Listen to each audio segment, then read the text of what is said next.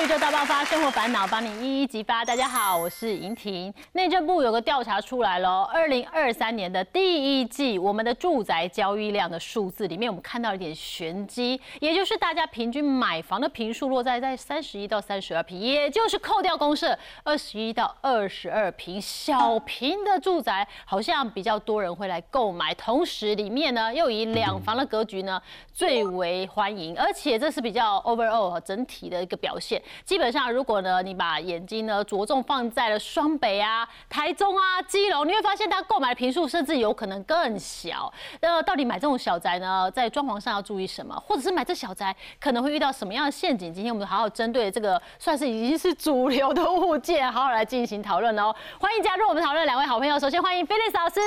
主持人好，大家好。还有还有暗黑哥哥，Sway 哥哥。大家好，我是 Sway。哎，我说小宅啊，真的是这样，因为总价相对比较低，容易入手了许多。但是买小宅哦，有时候过小真的不行啊，因为你住久你受不了，想卖还没人要买。所以 Sway 哥哥，小宅哈，到底你建议啦哈？最小到多小是比较合理一点的。其实风水圈的讲法是一个人大概十平大，两个人大概二十平大，以此类推加上去。所以你家有四个人，你的净空间就要四十平大，这样会比较彼此有比较多的空间。但是如果呢，一个人超过十五平，好，你就会。呃，房子大就很难打扫，所以现在为什么两房呃比较多，就是因为一人一个房间。如果夫妻两个人结婚，需要各自的空间的话，这样子会和平相处一点。就吵架的话，赶老公去另外一间，就是各自己一个房间，就眼不见为净啊，然后才能够走下去啊。所以照你刚刚的逻辑来讲哈，如果真的你得非得买小宅的话，一个人的空间至少得到十平，那你至少要二十平。你说的是实际平数，实际平数扣掉公社后，一个人至少要拿到十平，会比较舒服一点点哈，减少一个摩擦。那像菲利斯老师呢，过。去曾经拥有大宅，但你现在算是小宅的拥护者。我后来发现你的物件都是偏小宅，对不对？这是我历来住过最大的一间房子，它是全幢六十二平，室内实际平数有四十六平，很大很大。而且那时候我已经断舍离的很很彻底了，所以我其实家里都空空，也不需要什么收纳机能，所以我可以在里面骑脚踏车，就是一个很空旷的地方，在自己家里骑脚踏车。对，但是因为它就是太大了，所以我变成我拖地拖很久，所以我就觉得我其实我没有需要那么大的平数，我后来就。一直都在住小宅，目前持有的就是这间带淡水的小宅，它是含阳台十七平，室内带十六而已，等于就从四十六变十六。你自己个人的空间是十六，对，就变成省了三十平的房价哦，可以过好的生活。那所以我自己觉得就是有小宅有以下三个好处啦，一个就是说我觉得资金上就运用比较灵活，因为就不会卡一大笔的投期款在那，然后变成你变成你某时候。可能要投资股市或者投资什么，你都没有钱拿得出来，就卡在投期款。再就是说，其实因为平数小，你就不太会因为你有过多的平数就买很多东西回家囤，就是反而有助于你过简约生活，然后也比较能够促成你。进行精准的购买，嗯，再来就是比较好清洁，就像刚刚讲，因为平数太大，你拖地要拖很久嘛。然后还有就是说，因为其实小宅，我觉得就是它当然比大平数就是总价高的房子比较容易脱手，嗯，对，所以我觉得就是小宅在资金的运用上或者就是变现上都会比较灵活一点。而且如果务实一点来算的话，因为菲利斯老师本来的大的那个房子四十六平，实际平数嘛，他等于是省了买了一个十六平，再加一个十六平，也就是你还有找钱哦，一房换两房的意思啦。对啊，原本的一房一拆为二，你淡水有一个房，然后在呃现在是在台中又有一个房。对哦，可是那个大的真的好难脱手，我当时真的卖了半年才卖掉。哦，但是我后来越住越小，我就发现哎，其实二二十几平的就可能在一个月内就卖掉了。真的脱手的那个效率有差，会差很多啦，因为总价也相对比较容易入手，对不对？那我现在另外一间就是我目前在台中嘛住的房子也是小宅，就是比刚刚淡水那间更小。淡水比刚刚那个十平实际平数十淡水刚刚那间是含阳台十七平，室内十六，啊，这间是含阳台十六平，室内只有十五平。哦，再小一点点而已啦。对，他买的时候，他其实是一个四年的房子，就是前屋主都把它租给人家，所以就是很简陋的弄一弄。那我接手之后就把它改了，就改成这样子。其实是同样的格局，可是你换一个方向，整个就不一样。他那样子摆，就是连餐桌都放不下，变成你只能在茶几上吃饭。那我就把它整个隔，其实我都没有动任何隔间，就把格局改了之后，它就长这个样子。我的前提就是要省钱，嗯，所以我就大概只做了天地壁。那因为它的天花板本来是就是用非防火建材，而且前面的上面的吊筋很不安全，所以我后来把它的天花板全部给拆了，然后冷气啊、窗帘什么都给拆光，然后再重新做了天地壁。所以我就是用最简约的方式去做，然后其他的家具都是活动的。嗯，那我唯一有做的，应该说唯一三有做的固定物，就是我在后阳台加了一个铝窗，然后我在我的除了天花板之外，那我在我的厨房就是。呃，琉璃台跟冰箱中间做了一个侧立板，就这样而已，其他全部都是活动的。哦，对，所以其实买小宅，我们要想一件事情，有没有可能有现金哦？因为你小宅，像你刚刚前屋主他租给人家，还有简单的整理，但有些人买的小宅是空空荡荡，那你要装潢，那个其实很多没搞，对不对？对，像我刚刚讲，我特别想要省钱嘛，所以其实有些东西你不用一定要花大钱去做。比方说像看到这个图，这就是原始很多新城屋是不是都长这样？就是深棕色的门啊、窗框，然后那种米。色的墙啊，然后米黄色的地嘛，搞不好你这一张图出来，很多人的家里就是长这样。对啊，因为我刚刚看到你看到那个 after，它其实是黑灰白色系的，所以我就改了它的大门，就是我把全全间都漆成白色之后，就改了这个大门。但这个大门并不是重新做，我是自己买灰色贴纸把它贴成灰色系。哦，对，我家的大门呢？也是差不多这样子，只是左边这个原本这样，嗯，我就把它请那个油漆工烤漆成白色。烤漆还要花钱，我是自己贴贴出来的。对啊，我就漆成白色，就全部都一片白这样。哦，对啊，就视线上会很好，你也不用花到大钱。模糊掉了一个那个门的那个框架的感觉。对，然后那个菲利斯还有延伸感，就是灰色往前，它还有那个地垫，它也是。然后很多人这块地垫，它其实就是在做落成区，它是会直接铺瓷砖，对吗？花砖。啊，我为了省钱，我。是直接用地垫，但就是让它看起来颜色就是协调这样子。然后还有一个地方我也是用贴纸处理的，就是我的这个厨房的防溅板，就是琉璃台，琉璃台上下柜中间这块叫防溅板嘛，backsplash。那因为它是很奇怪的紫色，所以为了跟全家颜色是协调的，我就把它贴成就是灰白格子。嗯，对，也是用贴的，所以我很多地方都是用呃。很简单的方法去处理，然后这个是我的后阳台。讲说后阳台，对我就是有在动手的。因为它本来的那个冷气会放在这儿，就是整个很乱，所以我就是这边加了一个铝窗之后，让室外机在外面看起来就是比较干净简约把它隔出去，隔出去然后，底下是放呃毛玻璃，所以你看不到主机。对，嗯，所以你做了一些比较简单的更动，这样。台中大概是实际平数，呃，总共十六平。那你这样子调整之后，你花了多少钱？其实他们不让大你花了八十万耶，八十万就只是调整这些地方。应该说，我全部前面就是有拆除嘛，嗯，所以它有拆除、有清运，然后有保护。然后再来就是天地壁都要做，因为其实光木做加油漆可能就要二十几万，即便这么这么简单。然后你冷气也要十几万啊！啊，你家电也加进来了，因为两房嘛，两房加一厅，它至少就要十几万嘛。嗯，对。然后还有其他，比如说窗帘啊，或者是活动家具。然后我把所有的水龙头啊、热水器全部都换新。哦，所以这样花到八十万，其实还可以。其实还好。八十万不多哎，可是我觉得一般人看到这样的照片，可能会有点担心说。家里真的有点家徒四壁的感觉，那我们就走零零杂物路线呢？对，所以就是如果说你那个，当然八十万其实算是省的，弄成这么干净、大气，空间比较大，其实是对的。对。那我再教各位，就是说，如果这样的房子，如果你再改一点东西，比如说，你可以去买。亮丽的抱枕，其实我随便抓而已，就是比如说有什么外双膝的抱枕啊，有没有名牌的抱枕？你放一个名牌的抱枕放在你的客厅上，你的那个奢侈感就会出现，所以你就不会让人家觉得是家徒四壁。然后我常会用的是那个画。因为你是用你是用植物对不对？我看到有很多植物跟画，所以你觉得不要这么的家徒四壁，感觉是多一些装饰。好，那既然小宅那么多人喜欢，我们就针对小宅可能的陷阱，帮大家一一来解惑了哈。最常遇到什么样的问题呢？第一个就是装潢费用高，哎，装潢费用会高吗？因为菲利老师十六。平，然后花八十万，可是含家电哦，那是含家电跟家具所有。对，但是很多小宅不小心就想说，我就是 Camden 内斗，好不容易买了一个房子了，然后虽然是小宅，走下人家地，可是想说装潢要装潢到位啊，对不对？其实这个就是大家为什么喜欢买预售或是新成屋的问题了。大家会认为说我买新的房子就什么都好，所以我就不会花这么多的装潢费用。那如果你买老房子中古屋的话，你可能全部拆一拆就弄掉了。所以要解决装潢费用过高的问题，哈，基本上，呃，其实菲利老师觉得最基本最基本。天地币对，做天地壁做好，因为光天地壁做的干净清爽，就会对你整体的氛围就是很加分。那其他的部分就是呃尽量用活动啊，但是我觉得就是小宅比较难省的是，因为小宅它必须要争取很多的收纳空间。如果大家不像我一样领导的话，你东西很多，你势必要争取收纳空间，包括很多机灵的角落，你都需要争取来做收纳，那就不太可能有一个刚刚好的活动家具可以塞进那个洞或怎么样。所以你势必要用定做的，所以那个地方就比较省不下来。对啊，或者是量力而为啦，一开始小北百货买一没有然后买啊我提醒，你啊小柜子啊，很多人会要买那个天花板收纳跟地板收纳这两个东西要非常小心。天花板收纳就是你家的黑洞。啊，地板收纳呢是蟑螂去的地方，对，掩埋场蟑说得好。哦蟑螂，家进去就出不来了。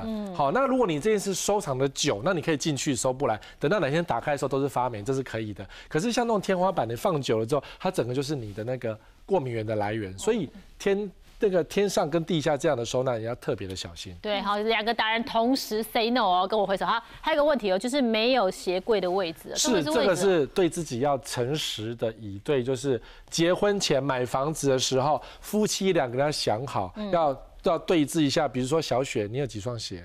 我不想数，好，你可能你也数不出来，对不对？我数不出你没有办法精准到说我有三百六十双之类，我三百六十一这样子的没有没有没有几百那么夸张啦，没有，就是你你你只知道数十，可是你没有到精确的数字。好，你一个人数十，你老公多少，你儿子多少，你女儿多少，加起来就是你鞋柜的位置，还要再外加一倍的额外空间。因为你刚买房子，你会先解压缩之后，可能会有一些空间，你一定会继续再买。所以，除非你像菲利斯老师一样，他能够丢嘛。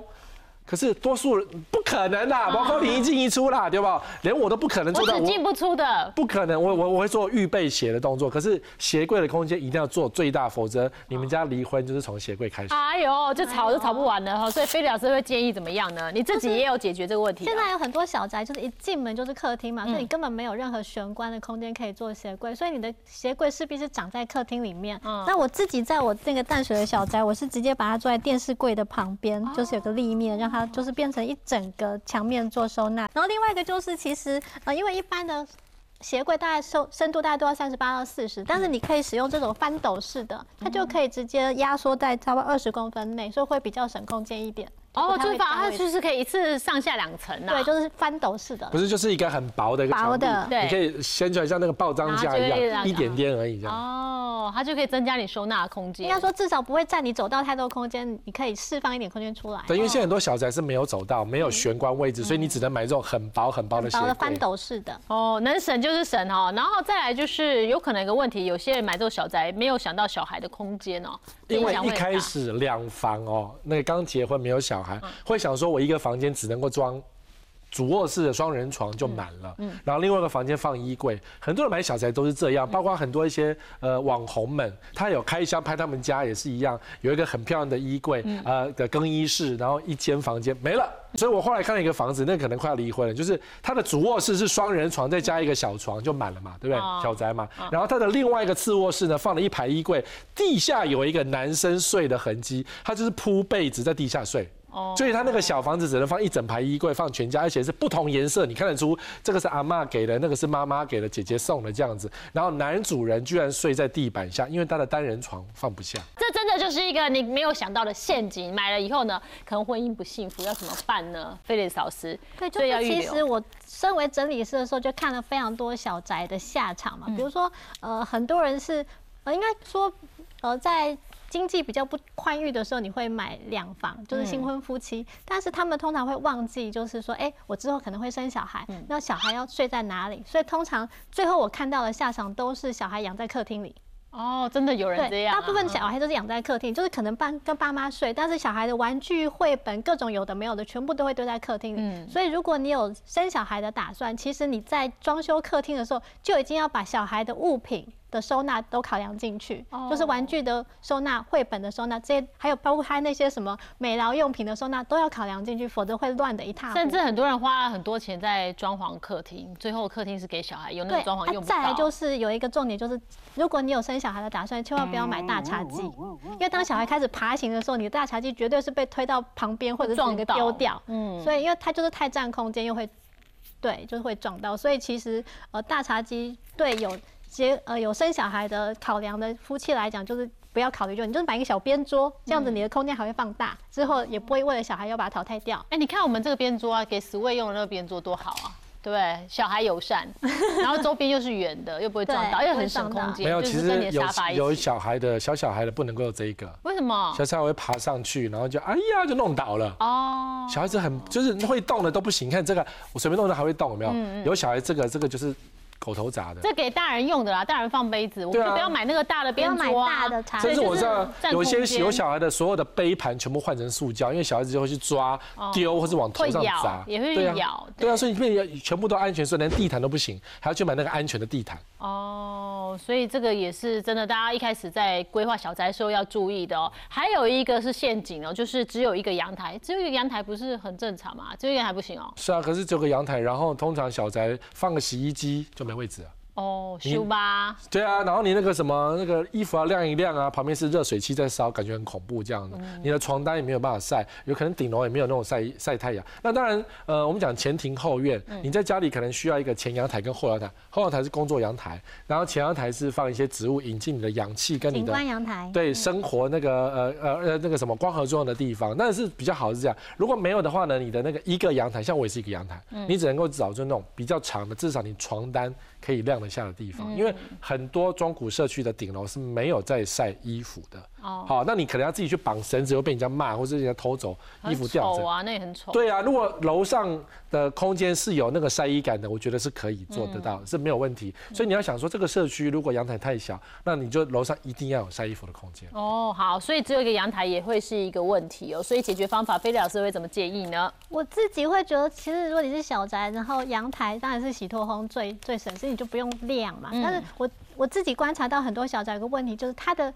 它那个唯一的阳台，它是前阳台，它不是后阳台。如果是后阳台还好，因为你是工作阳台，但是有些它是放在前阳台，也就是说你的客厅外面就晾着一排衣服，所以客人来的时候会看到你的洗衣机，会看到你的内衣裤就就展示在哦好那，尴尬哦甚至它会遮掉你的采光，所以其实比较不恰当。所以如果你要挑的时候，它只有一个阳台的时候，建议它是后阳台，而不是前阳台。嗯，然后就是阳台的大小，至少你要可以放到洗衣机，可以晒被子哦。这是两个答案给我们很中肯的建议哦。还有一个陷阱哦，就是你买房子的时候，如果只有单面采光，也比较不理想，对不对？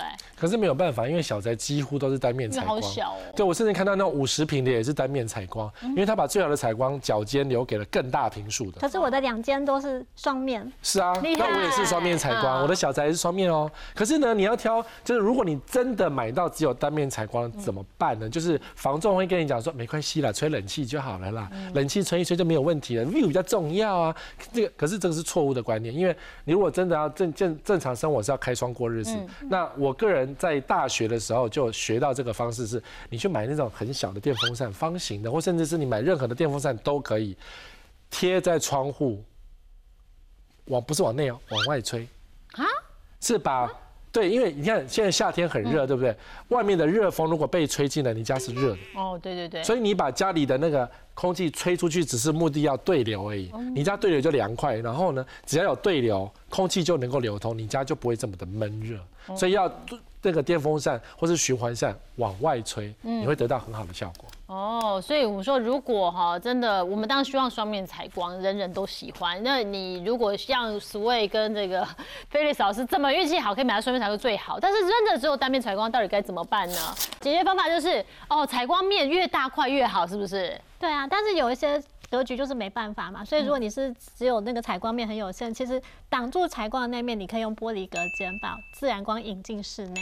哦，嗯，但是如果你需要一些隐私的话，也许那个墙面你就可以用窗帘去去达到那个隐私。哦，我懂你意思了，就是说我真的只有单面的采光，那我就尽可能挑那单面那个面超大的，让我各个角落都可以被照到光。啊，如果真的也是很小的话，我用玻璃的去隔间嘛，我就不要把它的光挡掉啦，尽量让它延伸因为。很多小宅格局它是明房暗厅，它那个客厅通常都没有采光，所以如果挡住采光的那面，你可以用玻璃隔间的话，至少可以把自然光引进来。哦，然后如果你有时候需要一些隐私，你在那时候用窗帘把它挡住对，或者你可以用那种变色通电的玻璃啊，它可以瞬间变雾的。可是那个比较贵，我有比较去查过价钱。哦但是你自己本身也是充分的运用你的采光，对不对？对我自己就是目前我这个台中的小宅，它就是边间。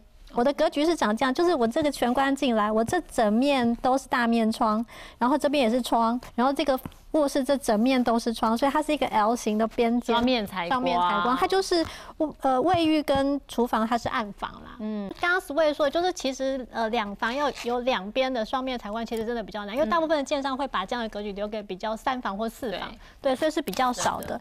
然后再来就是说，其实呃宽扁型就会比较好，就是如果你是呃单面，但是它是宽扁的，至少你的房间跟客厅都有可能有采光。哦，有被晒到一点光。对，就是没有，它就是客厅会是采光面，它不会是变成一个暗厅。对我自己完全不会挑那种暗厅的房子，因为你之后脱手的时候一定会被嫌。哦，对，然后觉得客厅感觉就是那种暗暗的、没有希望的感觉。对，所以当然是上双面采光是重要，那次之的话就是单面采光，但是它是宽扁型的。但是比较烂一点的就是狭长型的，就是直的。直的狭长型比较不建议选这一种了，因为很多小宅它其实就是这边是走道嘛，大门入口降进来，然后它的采光面就只有单一面，那通常正面就会留给卧室，所以。就是客厅一定会是暗的，所以这种特别是它还要留很大的一块面积给走道，否则你走不到后面来。嗯，它其实就是空间上会比较浪费，所以这是比较最不好的。就是以格局来讲的话，哦，狭长型的话，你那个面就少了，就是有点呼应说，我的采光面就算只有一面，它越大越好。那我就是比较宽宽一点的那种方式。对，还有一个缺点就是说，这种狭长型的，因为它是不是有个阳台？嗯，所以它阳台可能就会安排在某一个房间的。通道上。哦，就变成住在那个房间就会特别没有隐私。哦，会比较被影响、被干扰到哦，所以在选这个格局的时候也变得很重要哦。如果说如果真的只有单面采光，但 but 如果真的呃单面或者是真的没采光怎么办？所以哥哥？真的没办法的话，只好就把灯打开了。哈，对，因为两种，一个是呃，你装全热交换机，让家里有换气的空间。全热交换机国产五万块就可以做得到了。那家里的空气是新鲜，而且是经过交换的。那呃，暗厅啊，民房暗厅，暗厅的话，你就灯真的把它打亮，所以你回到家就会有打亮的感觉。然后你在灯底下放一株植物，然后增加那个光合作用。其实有时候。就可以解决这个问题。然后，如果说你今天真的没有什么明厅的问题，前前庭就是那个没有前院什么，就是没有这种东西的话呢，其实你可以在你的客厅种一排植物，而且就是叶子很大的观叶植物，对，九重葛啊，什么都可以。然后重点是打灯。嗯，那个就会变成你的供养来源，那你家就运跟气就会完全不一样。哦，如果真的买不到有很好采光的话，你就自己后天的加工也是勉强可以接受的，也不会太差哈。嗯，那我们再看看小宅会遇到什么困扰，像是因为你的户数呃这个平数比较小，所以那一层里面就好几户啊，就很多人说哇，我买一个小宅一层哦，邻居真有够多的，那这会是一个缺点哦，是不是？当然是缺点了，因为你要想莺莺燕燕回到家很大声。你就是，如果你住在那个电梯旁边，你就整天听到 经过你家这样，烦死了。或者是小孩子那边人太多。哇哇哇！嗯，对。那你看，你像万华有一些知名的小宅，一层三十户。哦哟，有一层到三十户。三十户，你要怎么住嘞？然后那个动不动那一户就上吊，那一户烧炭，这一户在卖淫。哎，真的，我没有骗你，是真的有这样，全部都是这样。然后这一户在种大麻，全部每一户都有问题。那一层三十户当然很容易发生这种情况嘛。嗯，对啊。那所以你当然是越单纯越好。我个人是觉得一层四户是紧绷的。哦，所以解决方法好，四户就是你去看这个案物件啊，它超过四户你就。就先不要考虑啦。对，然后那个就是，如果你的当层梯厅比较宽大哦，正方形的至少好一点。如果是那种狭长型，有个 L 转折的走道。千万不要有 L 转折走道，因为就会有人曾经躲在那个转折的走道，等你出来后把你抓走之类的。哦，因为你有你肉眼看不到、掌握不到的地方。对，那你如果说选到一层多，或至少是电梯打开是一整条，你看得到底的，好，那至少是安全感会多一点，不然你就不敢回家。嗯，好，所以最多容忍值一层四户，好不好？好，两户三户更好，一层一户最棒，好，但是不好找，不一定。对对对，付钱。还有就是梁柱的位置很糟，这也是小宅的一个陷阱哦。对。因为最近那个中和有个案子刚完工，它其实样品屋做的很漂亮，嗯，好，然后后来房子烧掉，哎，我没有讲，然后后来那个房子结果呢盖好之后，所有的屋主都跟我抗议说，石威哥，我的梁我手摸得到，啊，大概就是一米九两米，然后这么粗，一个房间有一半都是梁这样子，哇，怎么办呢？我已经买那么小平数了，还被梁占，对，然后交屋他就拱兵这样，我说，呃。你来一户我看一下，我就看那平面图。嗯，对啊，平面图画的没错啊，建商没有盖错啊。哦，它你就是一个很大很大的压梁宅啊。比如说你菲利斯，你那个小宅有一个，哎，借我看一下，不是那个，另外一间。其实你们平常平面图建商不太会骗你们，只是你们会不会看？对，比如说这一个，那这边一定是梁啊，超粗的梁哦。你以为说啊，先求我再求好两房有没有？啊，有客厅哎啊，浴室就那个黑色的，就是一只梁。Oh my god！所以你就是压梁仔，而且这个梁这么粗，应该估计有八十六十公分。厚这么，或是有些是一米这样，我不知道这样怎么盖的。对啊，因为这个琉璃台深度六十，这个至少就八十了。对啊，七八十。然后还全部这个到一到一百了，就是两了。所以你买这个，你说哎，建商教我怎么交？没办法，建商就真的是这样做。他当初画给你，你也是这样买啊？啊，你自己不看图的，怎么知道？怎么办呢？那现在就是说，万一遇到这种怎么办？我要看看我们怎么解决了。花钱消灾，花钱消灾。哎，我做天花板哦，只能做天花板，不然怎么办？至少把它挡住嘛。虽然风水上来讲，挡住天花板效果不大，但是至少眼不见为净，你的压迫感会少一些。那千万不要说为了挡一个梁哦，然后就说好了，我做工业风。我做更多的装饰，更更什么复杂的那个什么呃多层次天花板去降低压迫感，千万不要做这些设计师想赚钱的东西。哦，所以你可能还花更多钱哈，为了去掩饰这个缺点，而且最后住了也不舒服，因为平数也被牺牲掉太多了哈。装潢就可以做一点不一样的手脚调教，像是怎么样呢？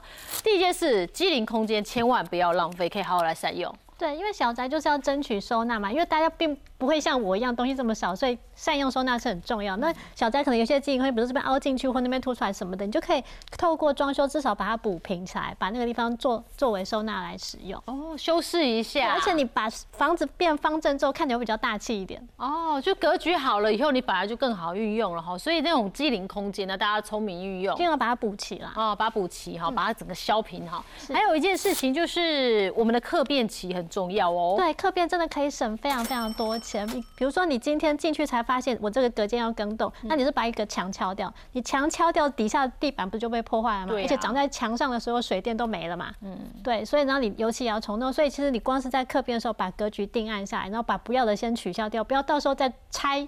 在清运，你会省非常非常多的钱。嗯，那个就是你在买预售屋的时候，自己就要开始规划，不要说傻傻等交屋了，然后才想哦，开始要找设计师，然后往后耽误时间不说，你会浪费很多的时间跟金钱哦。对，还有我们的柜体。哎，柜体来当隔间是一个好的 idea 吗？应该是说，我之前有接一个案子，就是他也是在这附近，然后他只有十平，但他隔了两房。嗯，然后他是因为他需要。等一下，你说南港附近十平隔两隔两房，那一房不就才五平内？耶，就很小很小，就对了。所以，但是他又说他要有大厨房，他要有客厅，他又有书房，那怎么办？所以最后为了偷空间，就变成把他那个。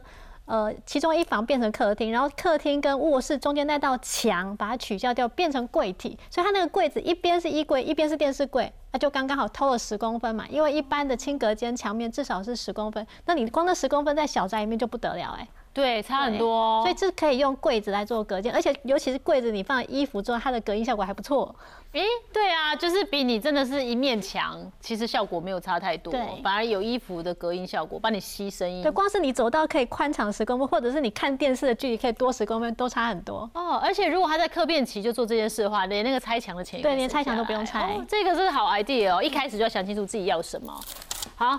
空间尽量多供哦，这是对，就像刚刚那个小宅，好，它又要有餐桌，它又要有书桌，根本放不下，所以你是不是餐桌要签书桌？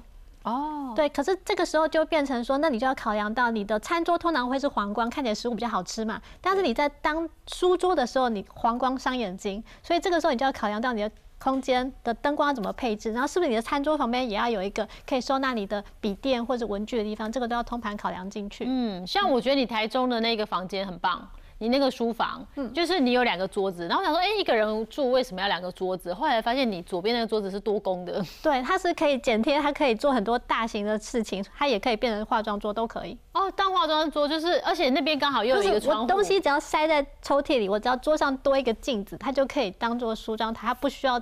另外做一个梳妆台出来哦，那右边有电脑，它就真的是你工作使用的。对，但是你想阅读，阅读在左边哦，所以这个桌子就变成多功能，不是只能否你在那里工作哈。那这就是很好的一个做法。然后再来就是不要做床头柜。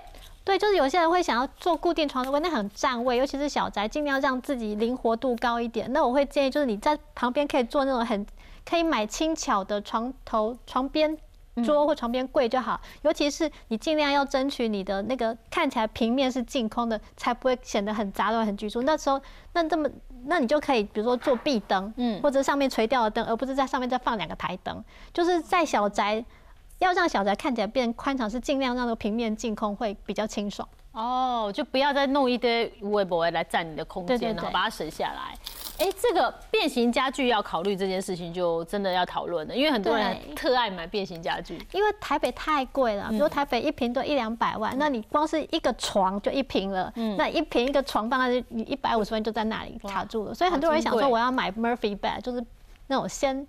一掀开，里面就不是掀床，是可以把床收起来的那种，或者是床收起来就会变成一个沙发之类的家具啊。那种东西其实是好用，没错。然后，但是它的五金都非常贵。如果你要好的五金，通常可能都是意大利那种非常非常贵。对，所以很多人就是会被这个所吸引，就去就买了很高价的这个床或尖沙发或干嘛的。但是你要想哦，就是很多人他是上面有。枕头有棉被，有各种娃娃，有的没有的东西，你一旦放下来就懒得再收回去了啊！你那一瓶等于没省到。如果你是根本不会再收回去的人，那你根本不需要花钱买变形家具。所以要看个人的习性啦。对，因为你觉得收是懒的，然后但是收收放放，最后都没有收，哪里还花那么多钱弄那个家具？那就是花两倍的钱在那了。因为你的平数还是花了哈。还有一件事情很重要，就是颜色不要太多种哦。为什么？因为小宅我喜欢缤纷啊，colorful 的房子啊，可是跟我衣服一样。我建议就是让颜色尽量少一点，减少你的视觉噪音啊。因为很多人买东西的时候就是单点思考，他没有想说我的墙面或者是我的我的主要色系是什么，他就买了。所以常常会买一个，比如说你的墙面床头已经有个壁纸了，结果你就买一个很花很花的。床单回来完全不搭，所以我会建议啦，一般设计师或转装师都会做一个叫 mood board 的东西，mood 就是那个心情那个 mood，然后 board 就是板子，mood board 就是像这样的东西，你可以大致思考说你要买什么，比如说这个是我的新呃台中房子的客厅，嗯，那我可能会需要，我会先比如说定案我的沙发长这样，我的抱枕长这样，那我要搭配的。地毯，或是我要挂的话，我要放的边桌，或者是我的电视柜长这样，它放在一起，它颜色协不协调？嗯，可以透过这样子一个 big picture 来看，你就不会陷入单点思考，然后把自己房子搞得没有一个东西风格是统一的，或色系是协调的。哦，重点是要协调点，你就觉得房子住得很舒服啦。对，那家具选择上，菲利老师，因为你看到比较多个案，他们那个有的状况落差很大，你会怎么建议？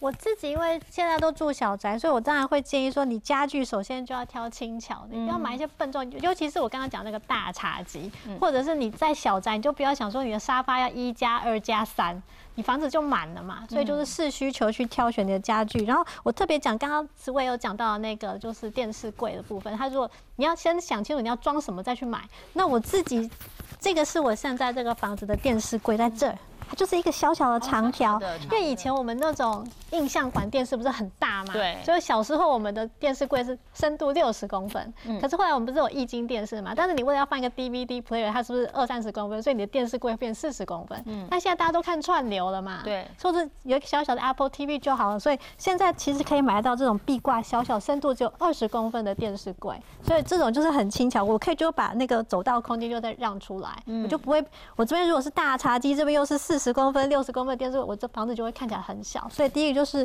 挑轻巧的家具这样子。嗯，再来就是不要大茶几，这就不再赘述了。再来就是不要买圆桌，因为其实小宅很没有条件放圆桌。嗯，圆桌如果你靠墙的话，它是不是只有一个点会？碰到墙壁哦，所以其实最尖的那个对你的应用的面积其实会比较小，所以我都会建议就是你是方桌，然后贴墙放，它是会是最最理想的。连收的时候都省空间。对对，再就是活动式的收纳就比较重要，就不要做很多钉死的东西，像有些人可能是他的。干货或他零食特别多，他还要为了那个去做一个大怪物之类的。可是我觉得你住小宅就要振奋，你就是尽量让自己东西减量，然后你可以透过比如说呃小推车或者是缝隙柜来收纳这些东西，不要做死的东西。没有，到时候它全部桌子都是小零食，一篮一篮的放着，懒得放进去，对不对？这太懒了啦。对啊，反正就是来一点，少做一些钉死的东西啊，除非你真的要非常的。